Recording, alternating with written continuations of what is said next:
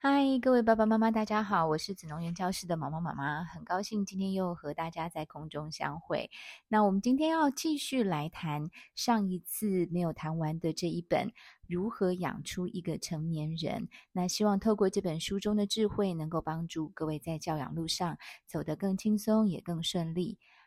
上一集我们谈了很多过度教养的行为，还有他可能对孩子造成的伤害。那这一次我们就要来谈一谈，那家长到底有哪一些事情具体的可以做或是不能做的呃事情的指标？为了要帮助读者了解爸妈的角色该如何扮演，首先作者他参照了美国发展心理学界一个很有名的理论，依照父母对子女要求的程度以及回应的程度，把教养呢分成四大类，分别是威权型。这种爸妈对孩子有很多的要求，但却只有很少的回应。回应的意思是他会回应孩子实际上能力的状况，或是情感的需求。威权型的父母只在乎自己设定的标准，觉得小孩我说什么你就是应该要做到。那另外一种呢，就是啊，他的光谱的另外一端就是放任或是放纵型。那这种爸妈呢，他们对孩子是高回应低要求，意思就是孩子要什么，爸妈都会呃有求必应，但是爸妈却很少有对孩子的行为设下标准。简单来说，我觉得就比较接近我们讲的溺爱，或是你很太顺从小孩。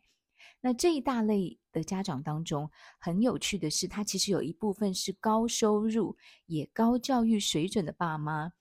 那他们的教养信念。就是要尊重孩子，和孩子当朋友。那乃至于他们不太敢对小孩提出要求，因为觉得提出要求可能会给孩子压力啊，可能会限制他的呃发展，所以或是说会伤害亲子之间的关系。哦，对，这个应该是很多这一类家长他们内心很大的恐惧，就是呃现代的父母要民主，要尊重小孩。呃，这个大家应该也都蛮熟悉的吧？周遭应该都有这样子的爸妈。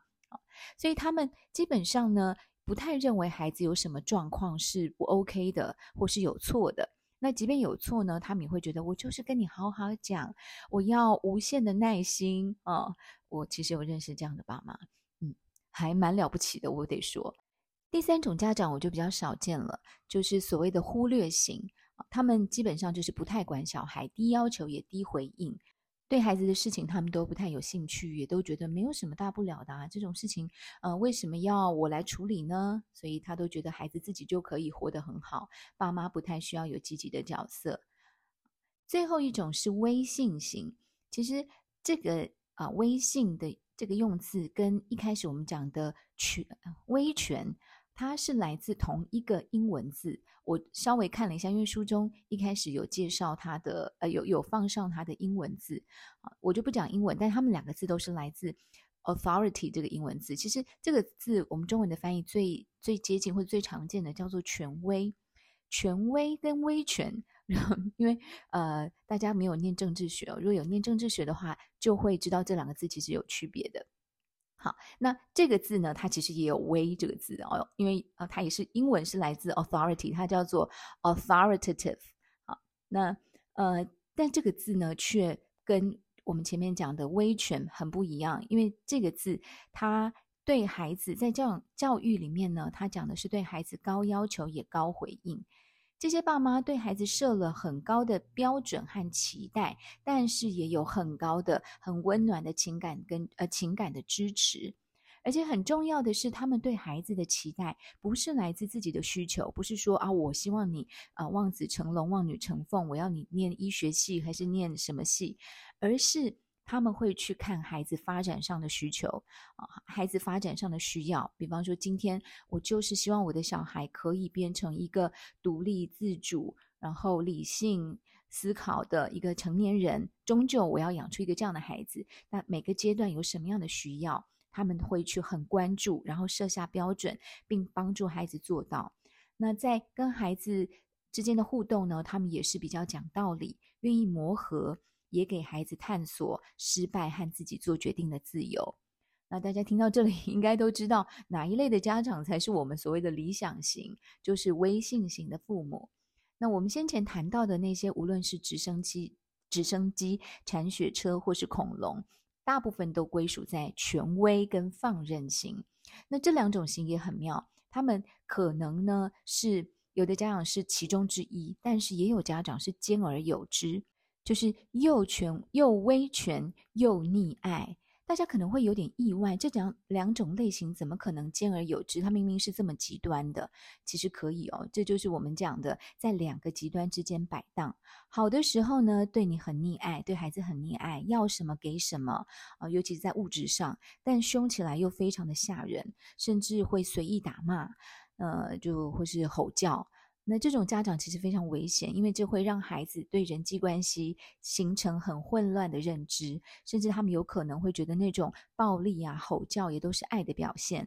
啊。爸爸妈妈是因为爱我才会这样对我，或是呢，他们就会发展出这个啊，在当中取巧的、投机取巧、很会看脸色的这种行为模式。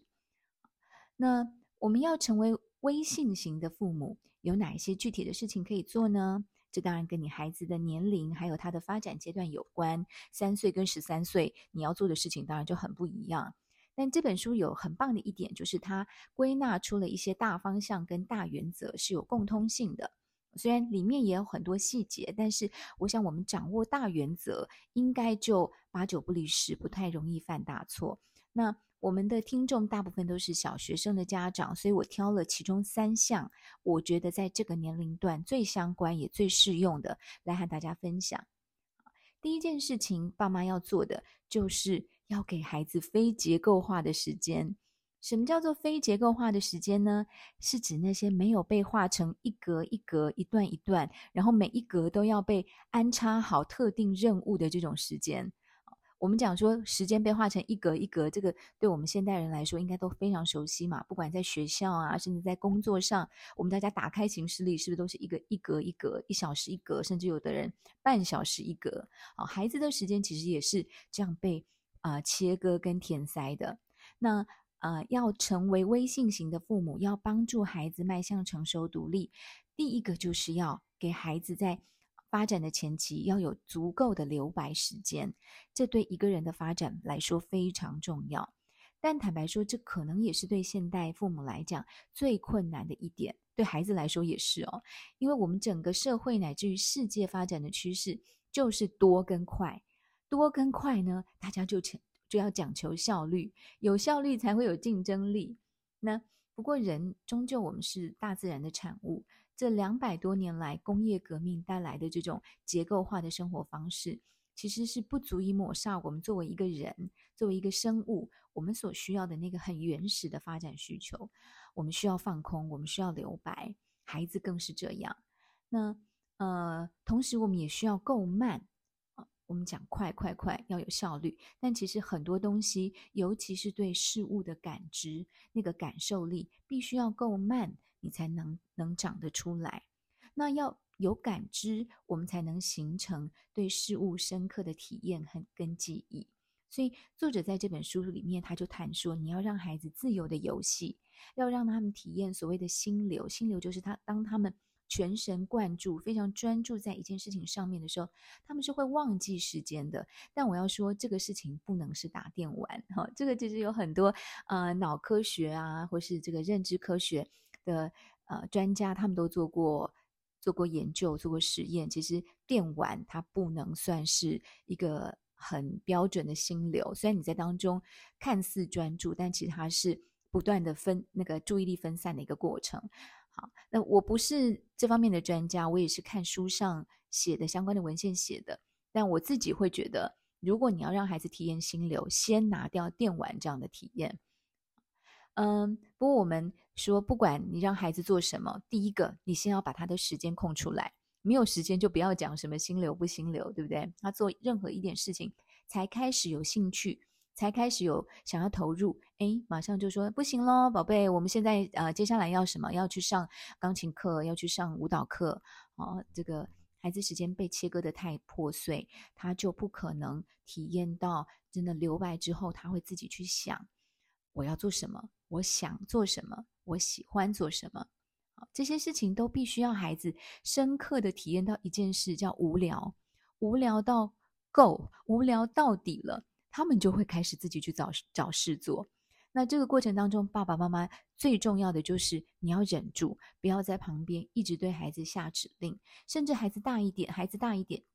我们都不需不需要一直参与跟陪伴。啊，你可能可以在旁边跟他一起啊、共享一个空间，但是他做他的事，你做你的事。啊，对大一点的孩子，我会说，甚至你不要给建议，就让他们自己去摸索。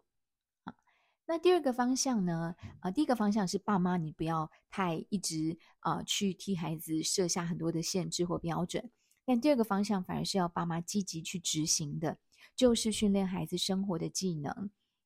这件事情。书中啊、作者提到很多。那他说，过度教养的判断标准之一，就是当父母帮孩子做他们自己已经可以做的事，或是帮孩子做他们几乎可以自己做的事，或是当我们的教养行为是从我们自己出发的时候，那我觉得前两点呢，最容易反映的就是在孩子生活的能力上，生活自理的能力上，孩子。已经可以做，几乎可以做，可是爸妈都还是帮他们做啊。其中最后一点很有意思哦，呃，他说我们的教养行为是从我们的自我出发，那可能有爸爸妈妈会问说，诶，可是我帮他做这个怎么？这个是我可能是呃出自于很很大的关爱哦，呃，是为了不想让孩子辛苦，这个不能算是从我们的自我出发吧？但其实不是这样的，我的解读是。很多事情，爸妈在选择帮孩子做的时候，就是他们自己可以做或几乎可以做，但爸妈却选择帮他们做。其中有一部分的情况，他不是为了宠小孩或舍不得小孩辛苦，而是为了自己生活的效率。这个我其实个人很有体会啊，因为孩子动作很慢，做的品质可能也不好。你说让他做家事啊，收个东西好了啊，要放个餐碗好了。他就是拖拖拉拉，嗯、那或是即便很勤快，可是他可能也笨手笨脚，甚至有的时候还会做错，或是做出来的结果不符合我的期待。在书中，作者就有讲的，提到一个例子，这个我们家也会有这样的场景，就是孩子把碗把那个餐具放进洗碗机，好，那他做的不好，我后面还要花更多时间去收尾，那还不如我自己做比较快，比较省事。我觉得有非常。多的爸妈，甚至是有负责这个看过孩子的阿公阿嬷，很容易很容易就有这样子的想法。这个也是因为我们大人的生活都已经高度结构化，我们每天都真的赶来赶去，都是时间的穷人。那不过我也得讲，作者说的没错，这的确就是父母从自我的角度出发，而非从孩子成长跟发展的需求出发。那这个对孩子终究来说是是不利的，是不好的。那到底该怎么做，我们才能够顺利教导孩子去学习各种他必须要会的生活技能呢？作者他提出了一个来自行为治疗的这个学派的方法，里面有四个步骤。第一个是爸妈帮他做，哦，就是爸爸妈妈帮小孩做，可能在孩子很小或是第一次要接触这个任务的时候。那我也补充，这个帮他做不是孩子就可以跑了，而是孩子要在旁边看，就是爸妈要做给他看。虽然是一开始是帮你做，但是是有示范的意义在。那再来就是爸妈跟孩子一起做，或是带着孩子做。那可能一个步骤，那孩子试着去自己动手执行。那接下来就要进入到爸妈看孩子做，就是由孩子自己这个操刀，由孩子自己啊、动手，爸妈在旁边是一个有点监督，或者说在旁边啊、技术指导的角色，可能就是防止孩子。去，如果我们真的很在乎那个成果的话，我们可能是帮助孩子达到标准，或是预防他们犯下一些呃比让我们后面很头痛的错。但也有的家长，他在这一块，如果他真的觉得他的时间资源是更充裕的，我觉得可以，甚至就不要看，或是说你让孩子做完以后，你再来跟他讨论。那最后就是孩子完全自己做，那爸妈对这个结果也都是要是有。有信心，或是要是觉得能够满意的，我觉得里面，呃，我们有的时候也会听到一些，呃，教养书上谈说，哦，孩子愿意动手，爸妈一开始一定要给他鼓励，充分的鼓励跟赞美，不要孩子碗洗不干净，爸妈就急着要给他技术指导，呃，这样子会抹杀孩子的热情。没错，的确，孩子在一开始的时候，他不管做得好或不好，你第一件事情就是给他拍拍手。但是不可能，孩子一路如果他碗洗得真的很不干净，你就一路这样子拍拍手，拍到他十五岁、十八岁，他碗都洗不干净，你还拍拍手，这个就很不合理了。孩子在这当中，他没有朝向做好一件事情的标准去迈进，那这我不觉得他是所谓真的你训练好孩子生活的技能。好，在这里面呢，我也有一点点我自己的心得，我想要补充的，就是在这个训练的过程当中，其实爸妈很重要的一个角色，除了把事情完成的标准告诉孩子之外，很重要的是，你最好要能够向孩子解释事情为什么要要这样做，它背后的逻辑。我就举书中作者他也有谈到的这个孩子把碗放进洗碗机的这件事情作为例子。我前两天才在家里跟我两个小孩说，呃，就是他们平常放碗，他们也都觉得自己放得够好了。但是有一天我就把他们两个找来，我说呢，呃，你每你们两个人每一次放完之后，你们摆的碗我就要重新再摆一次。那呃，这个流程其实是等于是成功的。因为如果你们第一次就摆好，我第二次就不用，我就不用花这个时间了。哦，这不是你们帮我的忙，而是本来事情如果有做好，大家就可以生活得更省力。作者他也是，其实他也碰到一样的处境。那我不知道他后来跟孩子沟通的时候有没有，除了告诉孩子说，那怎么样子摆碗，就是这些餐具如何的摆放方式才是好的，才是妈妈觉得比较理想的，或是才是这个机器容易把它洗干净的啊。除了讲说你这个要这样摆那样摆，有没有告诉孩子为什么要这样摆那样摆？我那天就花了一点时间，把每一种餐具它不同的形式，盘子跟碗，深的碗、浅的碗，哦、大的盘子、宽的盘子，呃，这个小的碟子，它为什么要有、这个顺序，或是说它该如何错落？我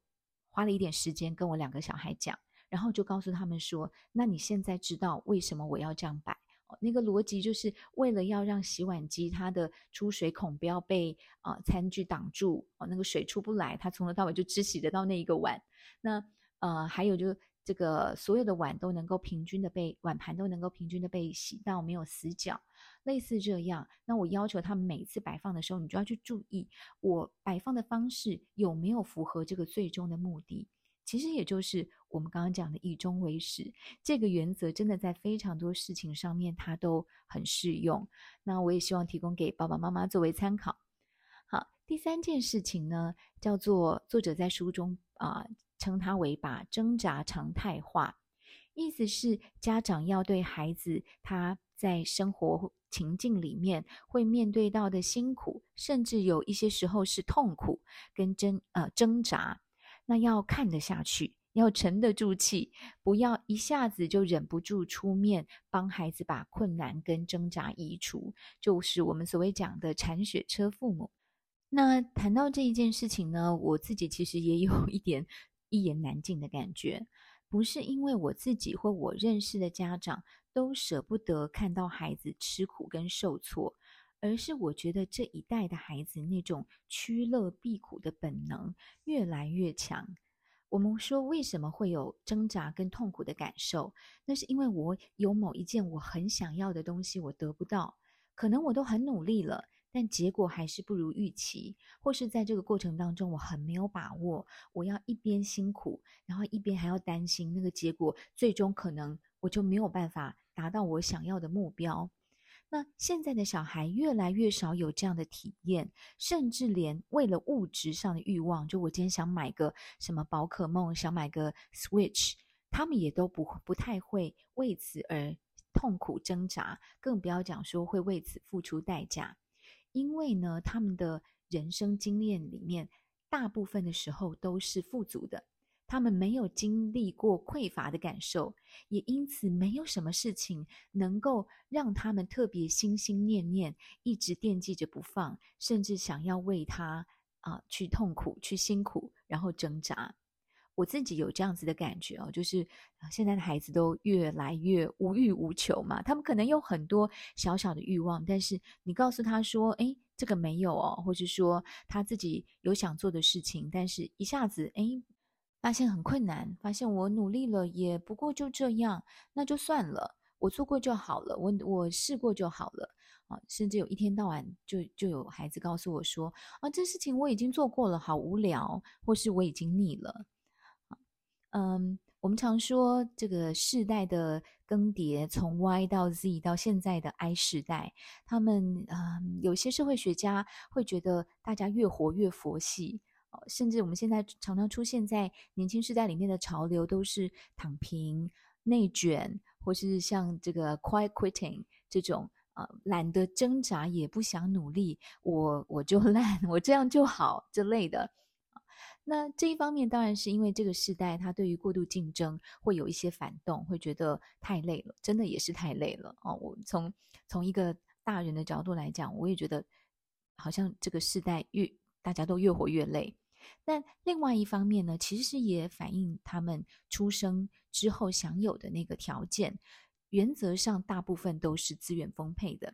所以他们没有什么匮乏感，自然也就没有什么挣扎的需要跟动力。当然，也有一部分孩子他没有这么幸运，他其实生活其实还是充满着很多的辛苦跟挣扎，或不管。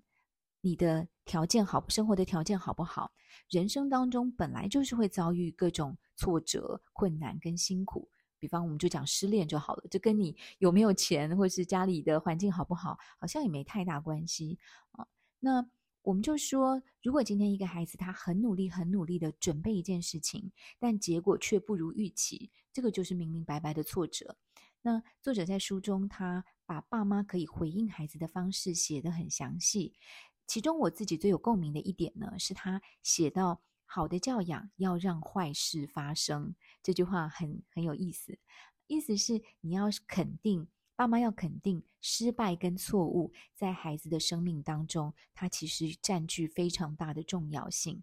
那我也有一点个人的感想补充，就是我自己分析，错误跟失败这两件事其实不是一样的，就错误跟失败其实是不同的。错误指的是孩子他行为啊、不太适切、不太恰当，他犯了错，他做了不对的事情。那失败则是指事情的结果，他跟我想的不一样、哦。那有的时候在竞争里面，他就是输了。那我想提出来的补充呢，是如果今天我们可以适切的回应孩子犯的错，就能帮助他们更愿意挑战会失败的事情，也更有能力面对失败。怎么说呢？其实我常常会碰到家长来跟我说：“哎，我的小孩不知道怎么样，他就是很不愿意接受挑战。哎，我就都已经告诉他说，你就算输了也没关系，失败也没关系，爸爸妈妈不会骂你，你有努力就好。但他就是不要，小孩就是不要。那这个时候，我心里常常就会忍不住冒出一句 OS。”我心里想说，那可能就是因为爸爸妈妈，你之前会在其他事情上面因为他犯错而骂他，而且是那种不太有建设性的骂。好，我这样想呢，不是我故意要酸其他的家长，而是这也就是我自己过去常常犯的毛病，应该说是很多高标准、高期待的爸妈常会有的直觉反应。那我后来自己读了蛮多关于动机的书，比较能够搞清楚错误跟跟失败这两件事情在心理动力上的关联性。如果今天一个孩子在日常经验里面，他犯的错，从最小的那种习惯上的，比方丢三落四啊，做事很粗心啊，考试不检查啊，或是大到你会呃去这个损坏一些东西，甚至你不小心可能会造成别人的伤受伤。那我们回应孩子所犯的错的这个方式，都会很潜在的影响他对于那些可能会因为犯错而失败的事情的看法。意思是，很多小孩不愿意接受挑战，不是因为他们不能承受输或失败的这个结果，而是他们害怕自己是因为犯错而失败，而在之后要面对大人对他们所犯的错的那个反应。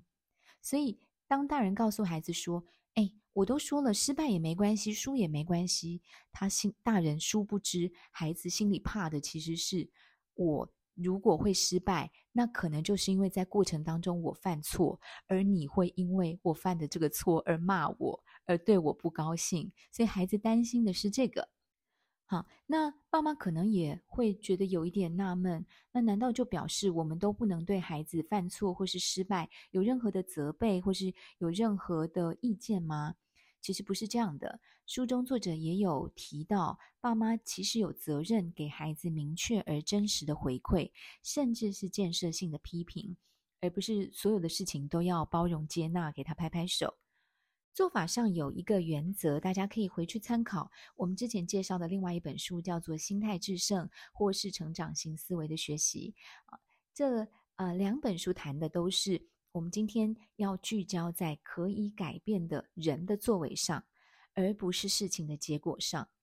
那还有就是要提醒。这种所谓心理素质的养成，其实需要时间。尤其如果你的孩子他现在已经有了那种趋吉避凶的惯性哦，已经有了那种啊，我知道这个事情不容易，那我就算了。如果有这样子的心态的话，要重塑这个心态，可能要花一段不短的时间，甚至是以年来计算的时间历程。所以爸妈务必在过程当中要保持耐心。我们也是要记得那句话：以终为始。掌握对的方向，持续执行，我相信一定会有进展跟收获。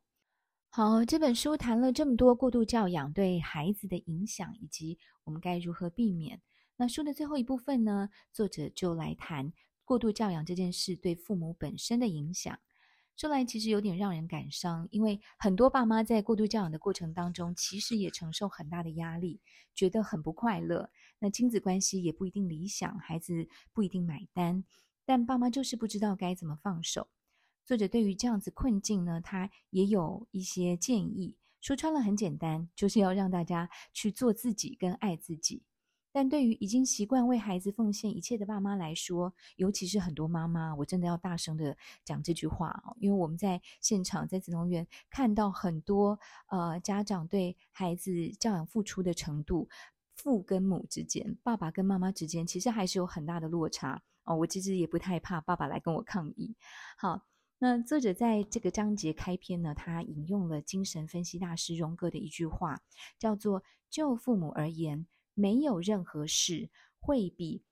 没有活出自己的人生，对于他们的环境，特别是对他们的孩子，有更强大的心理影响。”啊，这句话听起来很拗口，因为它是负面表述，然后又经过二次翻译。但他的意思呢，其实就是当父母放弃了自己的人生，放弃了寻求自己真正的自我价值，而不是为人父母的这个角色的价值，这这这个放弃会对孩子产生莫大的影响。而这句话的用意呢，就是鼓励父母，即便我们扛着这么任重道远的使命跟任务，我们也不要忘记，人终究要为自己而活。要活出属于自己的人生特色跟滋味，那我也要对很多的妈妈说，这件事情其实对我们来讲是不容易的。我们需要刻意练习，刻意练习做自己跟爱自己。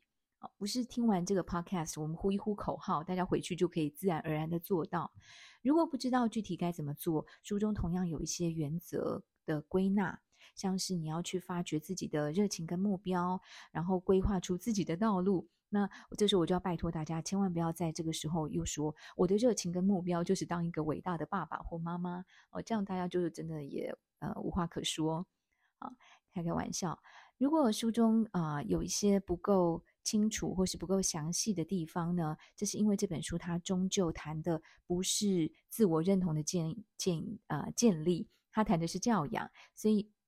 大家可以去参考，在市面上有很多帮助在亲职当中过度努力而深陷泥淖的书籍，这种所谓的 self help 的书。有机会呢，我也想说，我就挑一本我自己很认同的来介绍给大家。